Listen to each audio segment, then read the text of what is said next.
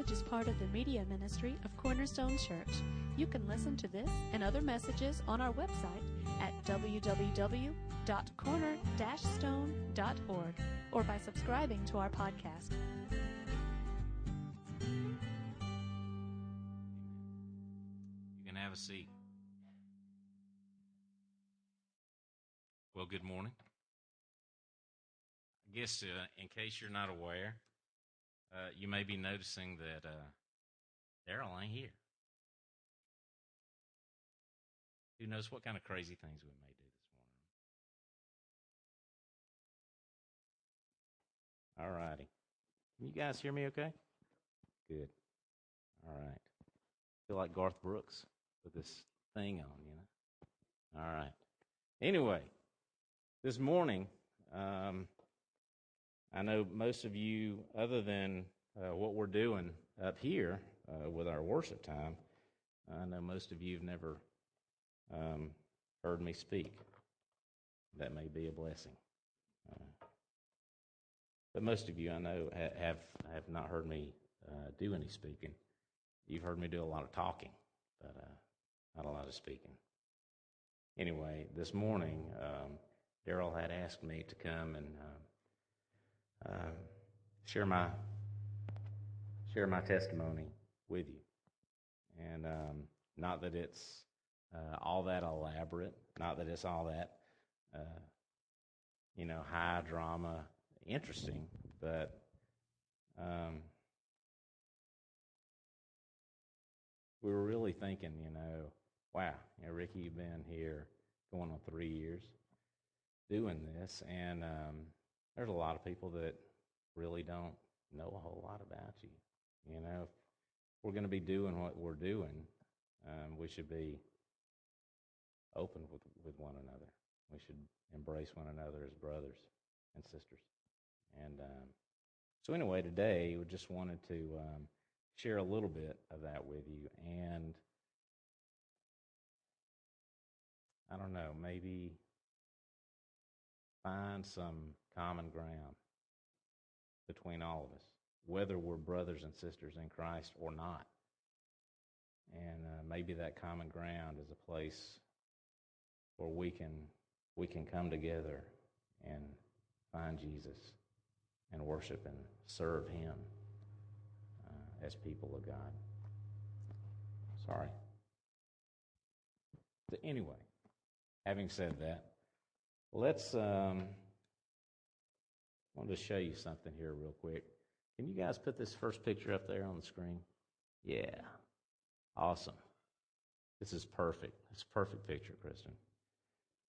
when I was growing up, I wanted to tell you, when I was growing up, um, my grandfather owned a um, a used car lot, and um, among other things, and so we dealt with a lot of used cars, we dealt with a lot of repossessions, stuff like that. So we were always having to go pick a car up for one reason or another from someone.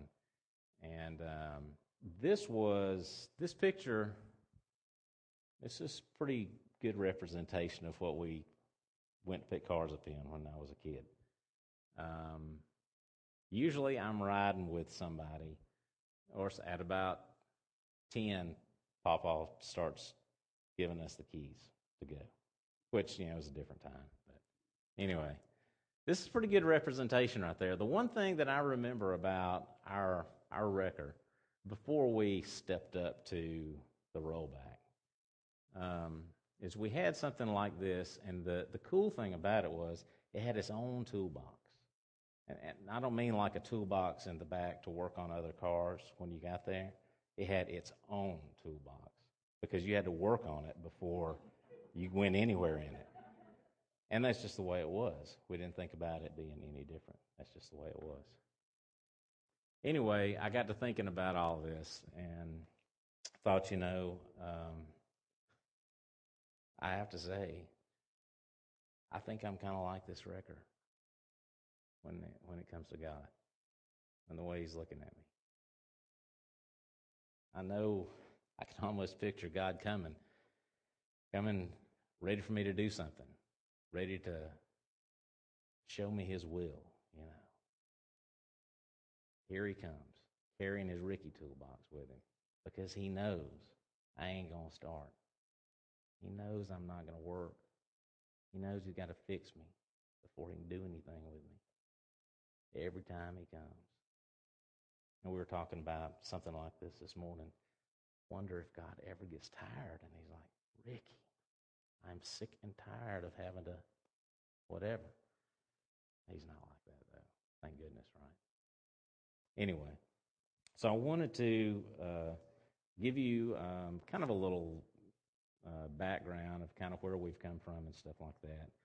Uh, but at the same time, wanted to kind of tell you a story of uh, a life in repair in two parts, right? You got part one already now, right? I am, I am this. I am a first class textbook example of a failure in so many ways. That's part one. Part two's coming. All right. Let's pray. Lord, we come today. We come with our hearts open, with our, our minds open this morning. And we pray for the power of your Holy Spirit to move in this place, to move in us, Lord. Lord, I pray for myself. I pray that you'll use my inefficiencies. Lord, I pray that you'll use me in whatever kind of disjointed way I may have to speak. Use me, Lord. Obvious that I'm not gifted as a speaker. Let it be so. Let it be so. So that you get the glory, Lord. Use my inability this morning to reach to the hearts of everyone that's here today and use whatever I may have to say in just the way that you need it to be done, Father, so that you touch this person or that person with exactly what you're needing to do. Father, let that be. Let your will be done this morning. In Jesus' name we pray. Amen. Amen. So, um, where do we begin, right? So, I, am not going to give you uh, the Ricky biography, right? Um, but there is a lot. I, I guess I would say uh, a lot of you. Wow, I'm ringing here, aren't I? A lot of you know me, uh, but you don't know much about me. Not really. It's not that we're that private. We're not like recluses. We just don't. We just don't get into our history very much. But I would say we have a history. Some cases, a colorful history. Um, for me, it started out pretty calm. You know, most of you know me as a musician. I, I like to play. I like to sing. I like to write songs and stuff like that. You know a little bit about my past, but that's really how I grew up. It started out pretty simply, pretty easily. And um, I grew up, I was raised by my grandparents uh, up until I was probably about six years old. And it's a very musical home. Um, we didn't have a lot. My grandparents didn't have much more than a black and white TV. But they had a green Broadman hymnal, and that's what we sat around the kitchen table with daily. I mean, that, that's what we did. We sat around singing hymns out of that old hymn book. And that was my first memories, you know, doing musical things. We went to Cabin Creek Baptist Church every week, every Sunday. You didn't miss for any reason. And uh, I can remember being up and doing uh, doing the music there, and uh, that was kind of my first experience singing, you know, up in front of anybody singing. The rest of the kids had stopped. I was still going. Uh, one Sunday, didn't even realize they had stopped singing. So my grandparents were real proud. Um, but by the time my mom comes back into the picture, this is my mom and my dad, my stepdad. Um, this is me and my mom. So by the time my mom comes back into the picture, she's on her third marriage. Marries my stepdad, uh, Ronnie G. And I didn't realize uh, at the time what a good man he was. Of course, we never do when we're growing up, right? Now he's gone. Uh, him and mom both passed on, and um, passed on too early. And now I'm I'm just old enough where I'm getting it. You know, I realize he he did the best he could. He adopted me, gave me his name. Uh, so for years growing up, my name was Ricky G. Everybody that went to school with me, still, and they see me in town, Ricky G. Hey, what's up, Ricky G? So I'm still Ricky G to almost everybody um, till I uh, became an adult and for a whole lot of reasons went back to um, my birth name, which is Fitzpatrick. Um, you know, it's a whole nother story. Anyway, grew up with my mom though um, in a musical, in another musical home there in a different way. Um, at Granny and Granddaddy's, we, we sang out of the, the hymn book all the time. Growing up with Mama, um, it was all Beatles, Elvis, the Monkees, Ricky Nelson. She was fanatical, crazy about Ricky Nelson. Why I was named Ricky. Um, and that's how I grew up from that point on. I grew up um, listening to those records. Mama had a gigantic 45 collection. And we didn't listen to the radio much, didn't have any new music. We didn't have things like MTV and stuff like that. So I grew up with Mama's records, and that was my, those were my favorite songs growing up. Finally, um, I guess probably about nine or so, um, my uncle gave me this old sorry guitar and uh, I started trying to learn to play guitar. Took lessons from Pete Doster over here in Jefferson. I don't know if you know Pete, but he's taught hundreds of us how to play. And uh, still saw him what last year in the grocery store. Hadn't seen him in 30 years. He still recognized me. It was amazing. Good man. Good man. Anyway, went that taking lessons from Mr. Doster, learning how to play, and got just good enough on it to really start learning and then, of course, quit, of course. Um, we were going to Faith Baptist Church over in Jefferson. I don't know if you know Brother Mitten, uh, Gerald Mitten. Hello, friend. That's his, that's his line. You see Brother Mitten every, and that's his thing. Hello, friend. Hello, friend.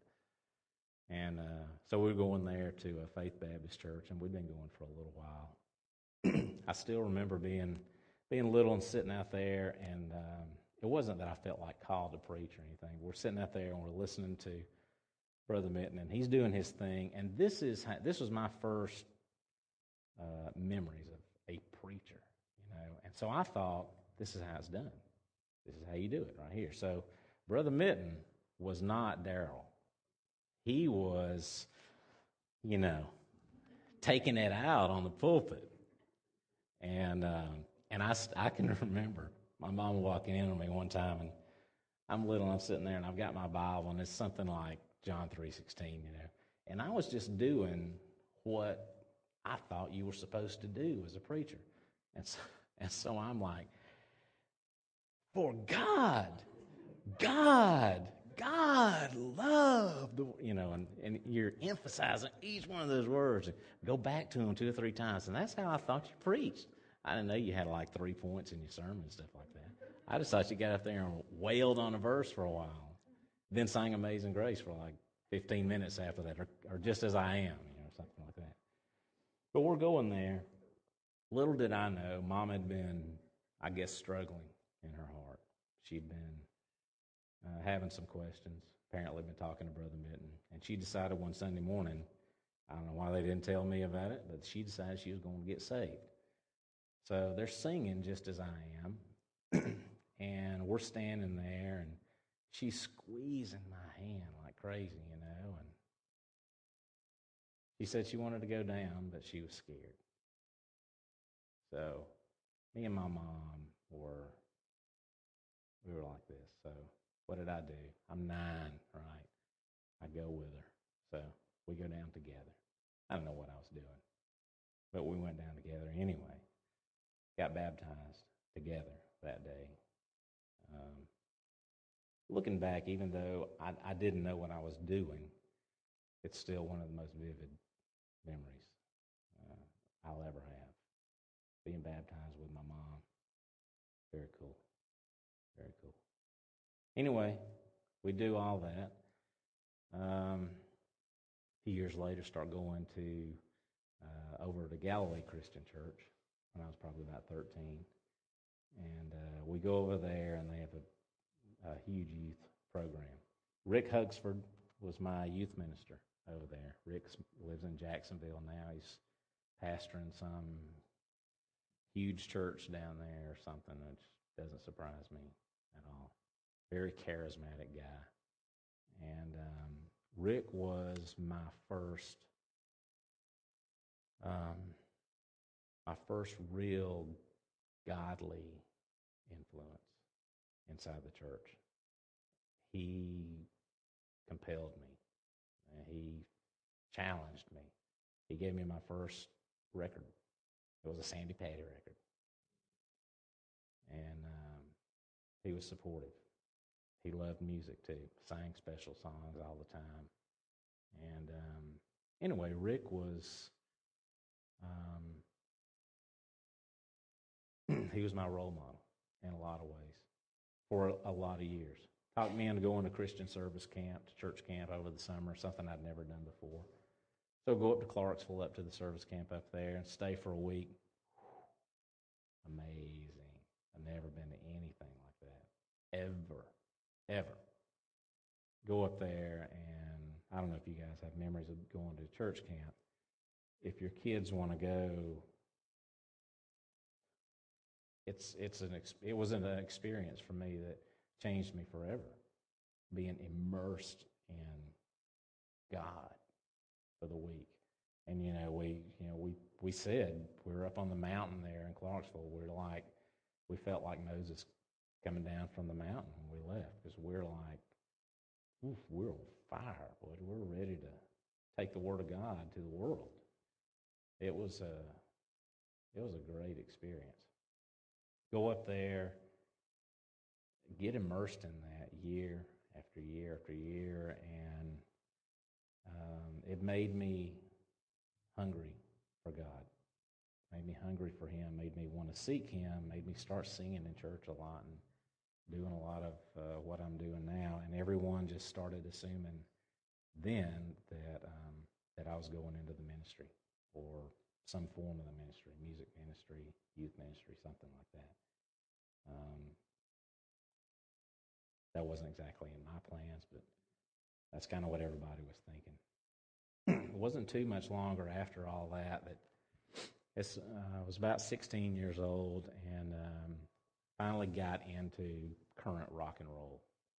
Eventually, it's bound to happen, right? So, get into it, and I buy my first guitar, my first electric guitar. You know, saved my money, bought it. It was a piece of junk, but had it, had me a little bitty amp, and had a button that was, was a, a crunch button for when you wanted to play like, you know, Van Halen or something without really being very good. You just mash the crunch button and you're you're gritty.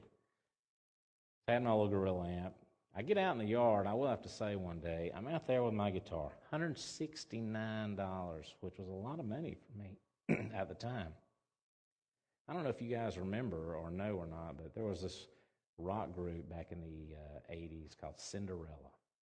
Anyway, Cinderella had this thing that they did. If you're watching them on MTV, they take their guitars, you know, they have their strap on. They take their guitars and sling them, and they would sling around like that. Or they grab them and sling them, and they would sling back around.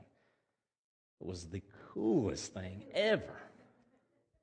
Of course, when I have my guitar, I got to go. I got to do it. So of course I'm not going to do it in the house. But so I go out in the yard and I have my new guitar and I'm all excited and everything. And I get ready and I give it a sling. And of course, what happens? Comes right off my the strap comes undone. It didn't make it around about to right here. The strap comes off, and I the next view I have of my baby is, you know, it's like some slow motion, like in Braveheart when you see the sword and you're like tumbling through the air. And and literally the head of it is like sticks into the ground, and you know, I'm devastated. Amazingly, and this is a testament to the Lotus Guitar Company, which is probably completely out of business by now. It didn't tear it up. I had that guitar for years and years, and st- I never did this again though. But uh, but I played that thing for years and years, and I guess you'd say my first big influence with my guitar, absolutely, Rick Springfield. I heard Jesse's Girl and didn't listen to Christian music again for a long time after that. I was all into Rick Springfield. Of course, a lot because he had a fantastic first name.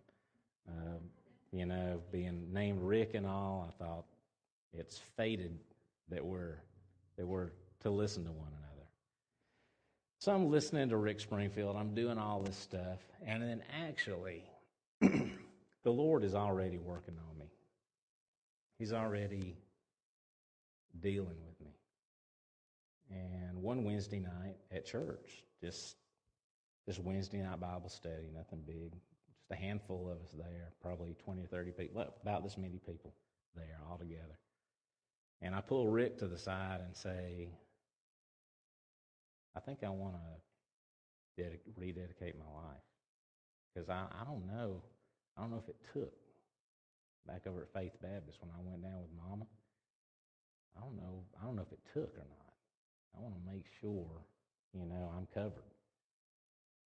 And um, you know the coolest thing, and this is just the way he was.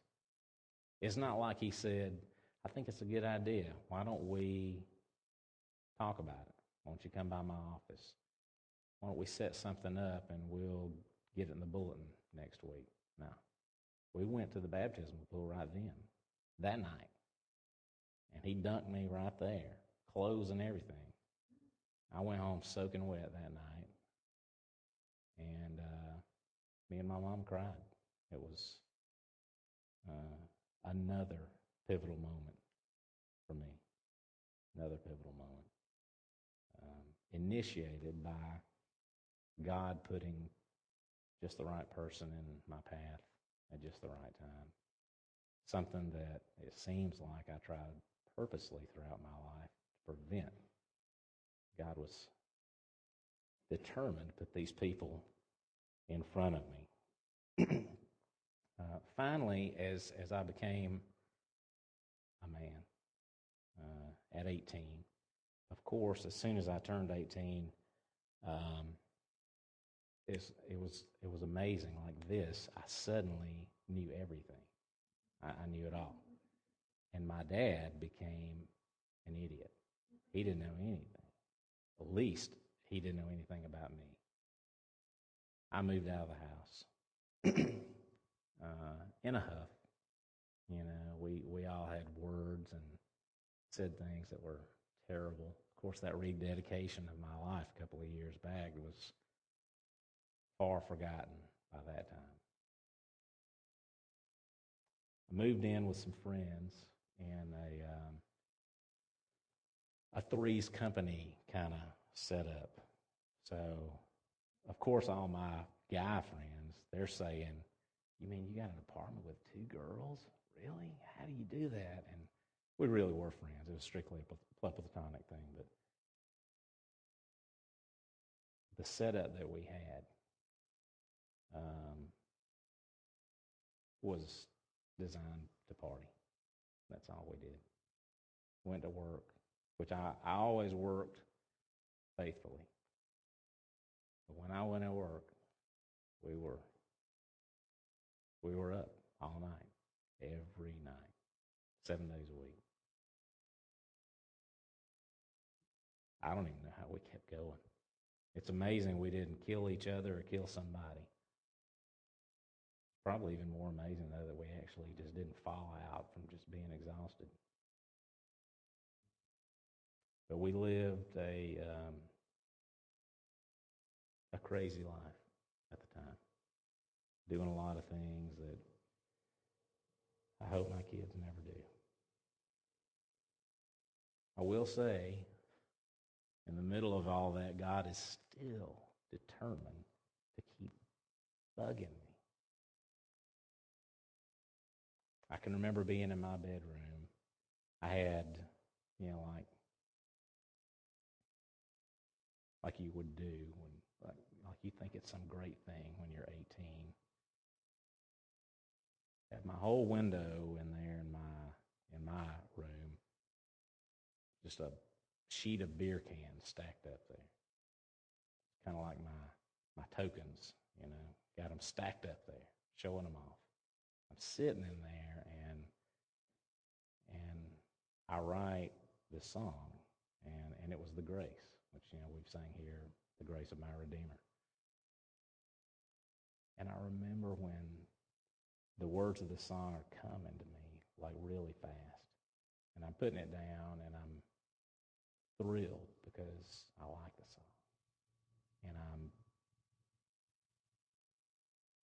torn apart inside because I feel so guilty.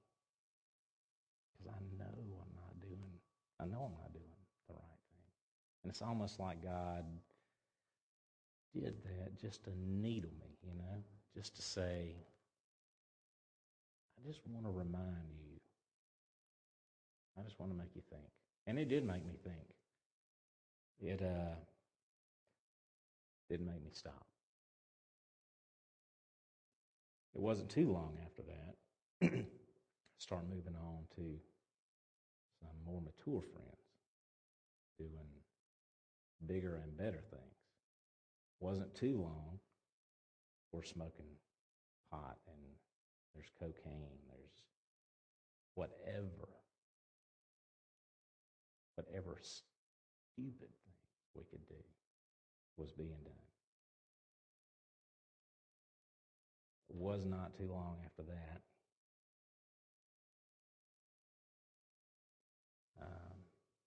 We start stealing things. Why? Because we're stupid. No reason other than that, because we're stupid. Started stealing. Simple things. Go into a store, grab something, see if you don't get caught. Before long, finally at the, the pinnacle of, of my stupidity, we go on this three day binge of stealing and breaking in and stealing cars off car lots. And when I look back, it just was complete. A complete breakdown of everything my life had done up to that point. Everything anybody had ever taught me. Thank goodness um, before we got killed, we did something stupid. We did get caught. Thank goodness. Who knows what we would have gotten into? I can remember riding down to Florida with one of my new friends down there to, to buy an ounce.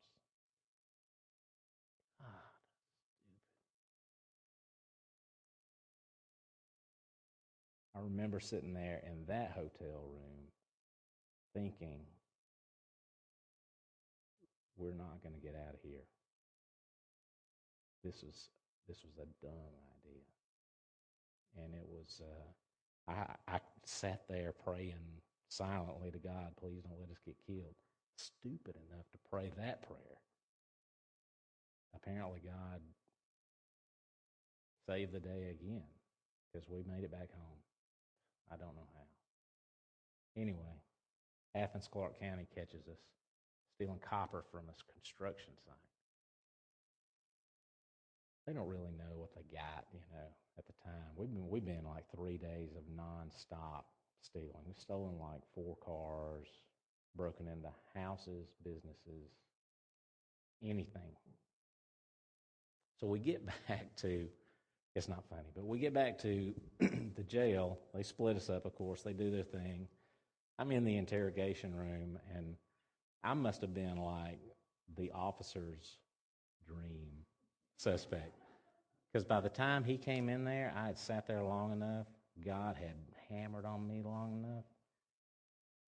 All he had to do was sit down and flip his notepad, and then I started confessing all my sins. Probably not the smartest thing to do, but I was done. I was done. I knew what I had done.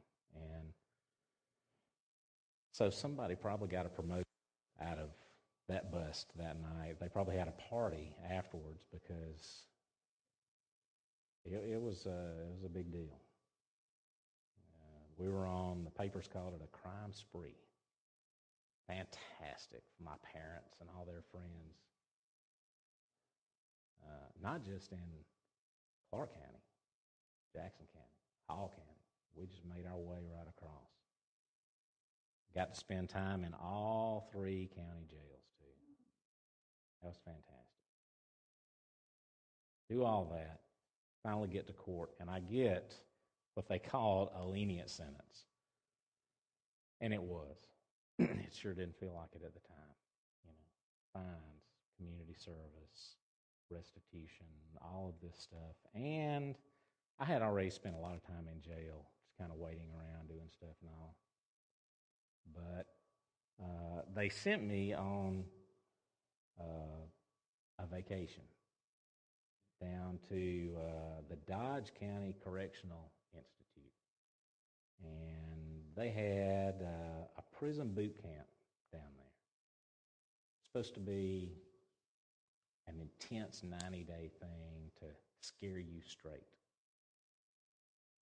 Uh, scared straight is nothing. I don't know if you've seen the scared straight things. This was the absolute most terrifying, unforgettable 90 days. Uh, I'll never, ever forget it. Ever, ever, ever forget it. Uh, actually, I guess the guards kind of had leeway. As long as they didn't touch you, they could do anything. They worked us like dogs. They talked to us like nothing.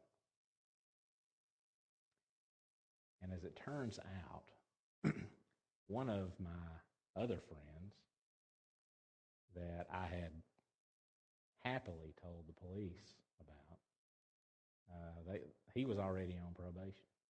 So they went and picked him up. Little did I know he was in that program down there. And he only maybe had a couple of weeks left. But so he was a veteran in the boot camp program. I come in down there. I didn't know he was. The guards pull me out of bed in the middle of the night, bring me downstairs. I'm standing there in the dark. And who out of the shadows comes walking out but this guy? And I mean, he was he was bad business. You know, he's like tattoos all over here, and he's, you know, and I thought, I thought he was going to kill me for real. Anyway, I could go on about that. That was, it doesn't work on everyone. It worked on me. I left there. I never, I, I determined to never, ever, ever, ever do that. Anything like that again. I turned, like Merle Haggard said, I turned 21 in prison. I had my 21st birthday down there.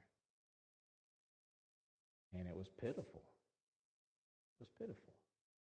But the coolest thing that happened while I was there, I spent my time to pass the time either working or reading my Bible. And I know, you know, prison confessionals, all that stuff, but it worked. It worked for me. God made it perfectly clear enough is enough. And I got it. I got it. For a while. For a while. Came out, rode my bike to work for a year. I wouldn't even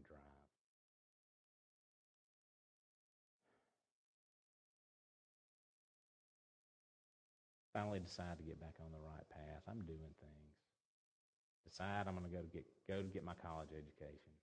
Go down, talk to the music professor down there, and she says, "I need you to audition before we can let you in." So I bring my guitar down there. Now, she, I little did I know she's talking about singing a a proper piece of music. I, bring my guitar down there and sing some restless heart piece, you know. I had no idea what I was doing, but I was believing that God was going to lead us in the right direction.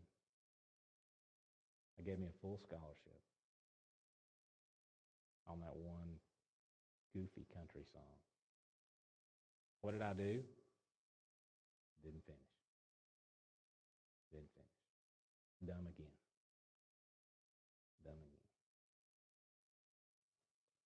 Go through all that, though. I'm working towards my music career, and it's actually it's actually moving along pretty well. Things are going pretty good. Um, I'm playing a lot, playing 200 plus days a year, which is a lot. Um, beginning to get a reputation around as a rising singer songwriter guy, you know, starting to get comparisons, a lot of comparisons to James Taylor.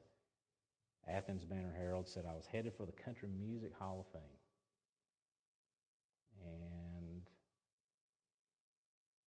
it seemed like there was no end in sight. It seemed like things were working out.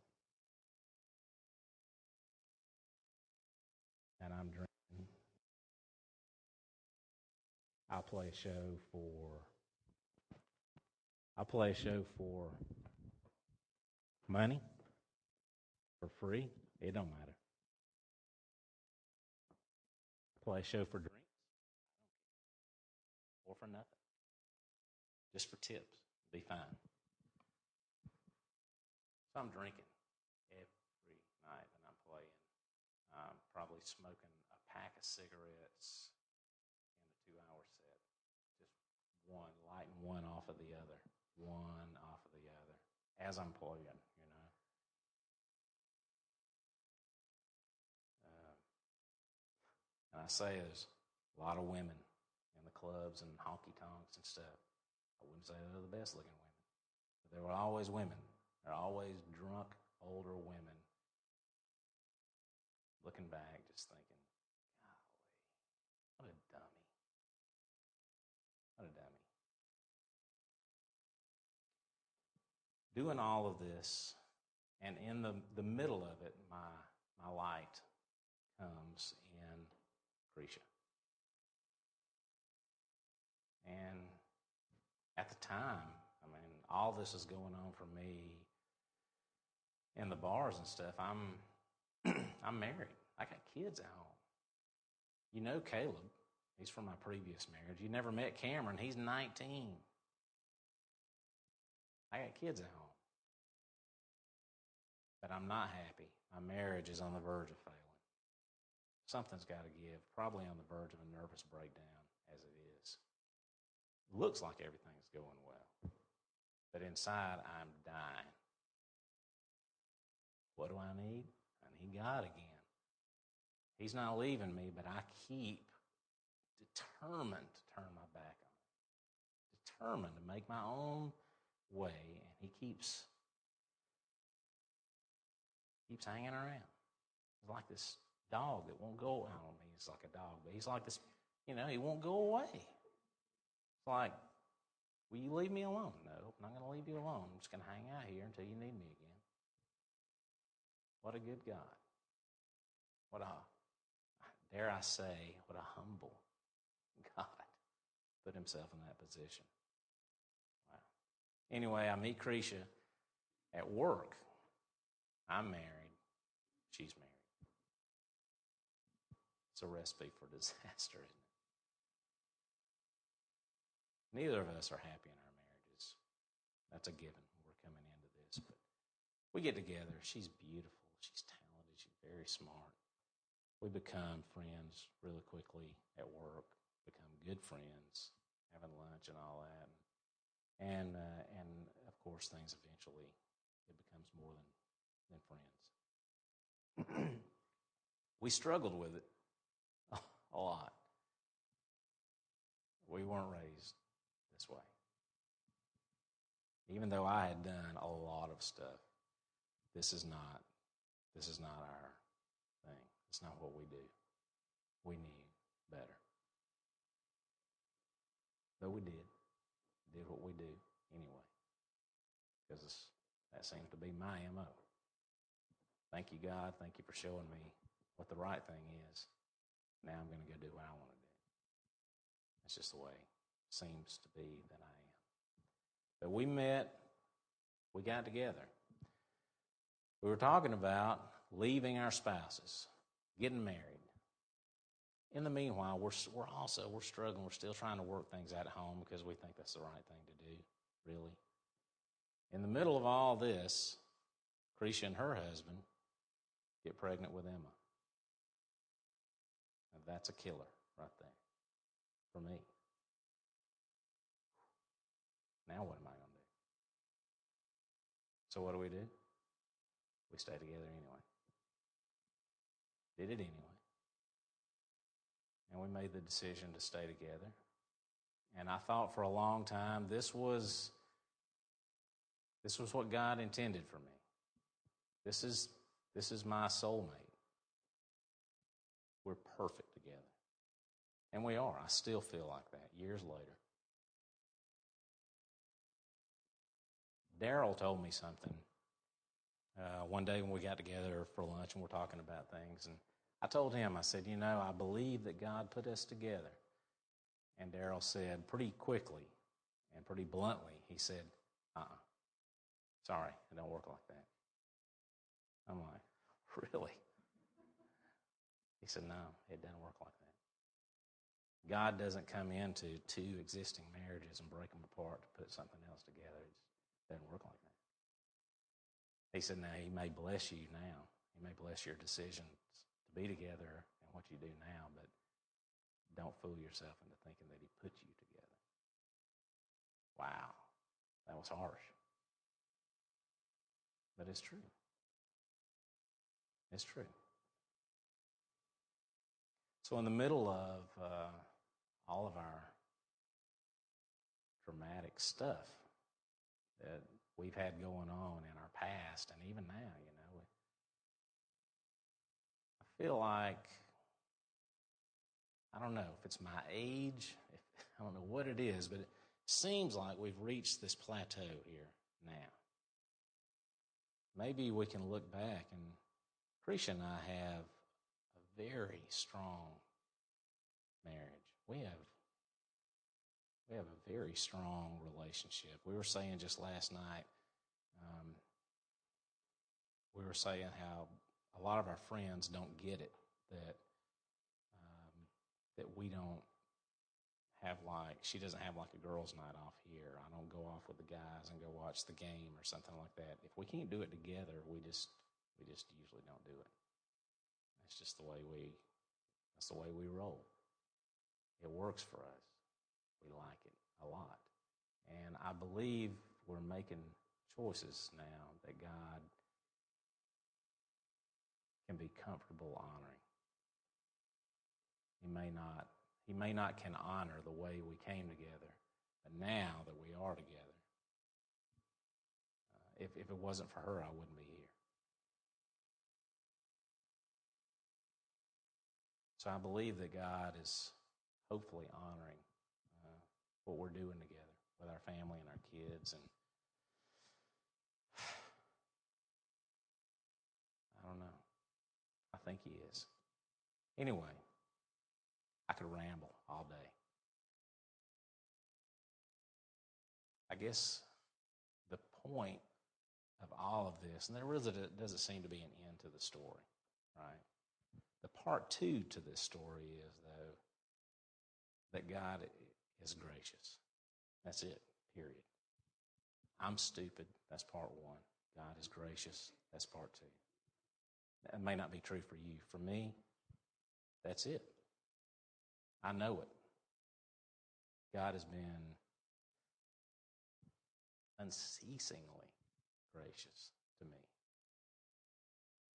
And I hesitate to talk about my past. It's embarrassing to me. But I believe I believe the common thing for, for us is whether my past is colorful or simple, yours is colorful or simple or whatever, we have a past. We all have some past stuff. And that just doesn't mean what I did when teenager, what I'm doing, what I did 10 years ago. It means what I did yesterday, what I did this morning for some of us. I know I got I got to work on my temper with the kids. That's not honoring God. But I believe that God is moving us through something. He's bringing us to a place where maybe it's okay to look on our past and say, that doesn't bother me anymore. That doesn't bother me because I know, God, that you're, even though it's, it's kind of a given for me, Jesus died, his sacrifice, his blood, I'm cleansed spiritually, blah, blah, blah. I don't, I don't mean any disrespect, but, you know, physically, you know, kind of feel like Paul. Have to kill my old man daily because he don't want to go away. But I feel like as we look back on our past, that it's okay uh, to have that as long as, and this sounds cliche ish, but it sounds like something out of a love movie or something. It's like a Hugh Grant line. Anyway, but it's okay to have a past as long as God is in our future, right? That's the key to the whole thing. It's okay to have been dumb before because we've all done it to some degree. As long as we're not so blind that we're not including God in our future. So, anyway, I would say today um, if you think you've got a past, I'm sure you do. Just want to encourage you, in case it hasn't hit you yet, that that's okay. We're here, and we've come together for a lot of reasons, but whatever circumstances brought you here today, maybe you think, well, I come because I always come. Well, I don't really need anything. I come because I'm supposed to. I believe we're here for one reason or another because of God's divine purpose for us. I don't know if that's theologically correct or not, but I believe the Holy Spirit leads us here. And I believe we're together here for a reason, and possibly that reason is for you to tell God, I need you to fix me. My life is a series of repairs and fixes. It's okay, He doesn't mind. Our God's a specialist. He specializes in fixing us, not only in fixing us, but in using us even as we are, right? He'll take a broken vessel and use it. Let Him let him fix you or use you, but do one or the other. Don't be foolish and walk away and say, I can handle it. We can't handle it. That's a, that is a truth for sure. If you think you can handle it, you're, dumb, you're dumber than I was.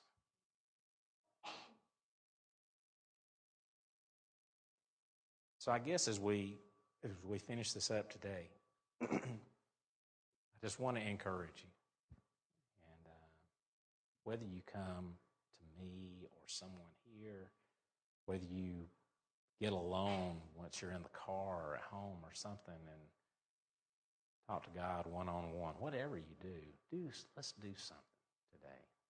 let's, let's make a commitment to God. Let's, let's be something for Him.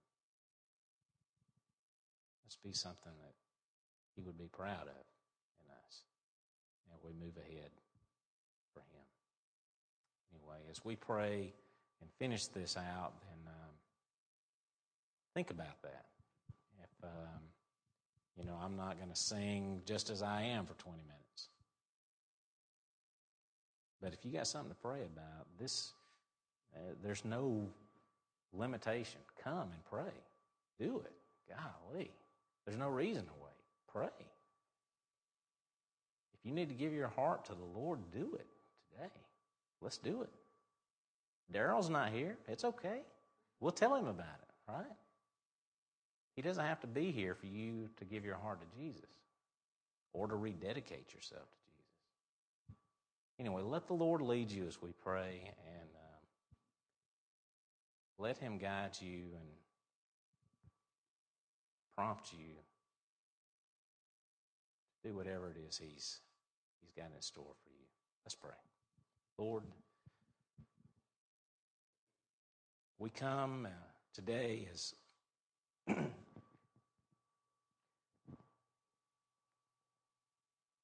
broken people in some way, some form or fashion, small, large, noticeable, almost imperceptible, somewhere in between. We are all we're all damaged goods.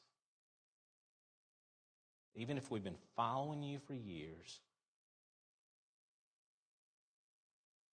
Lord, we know that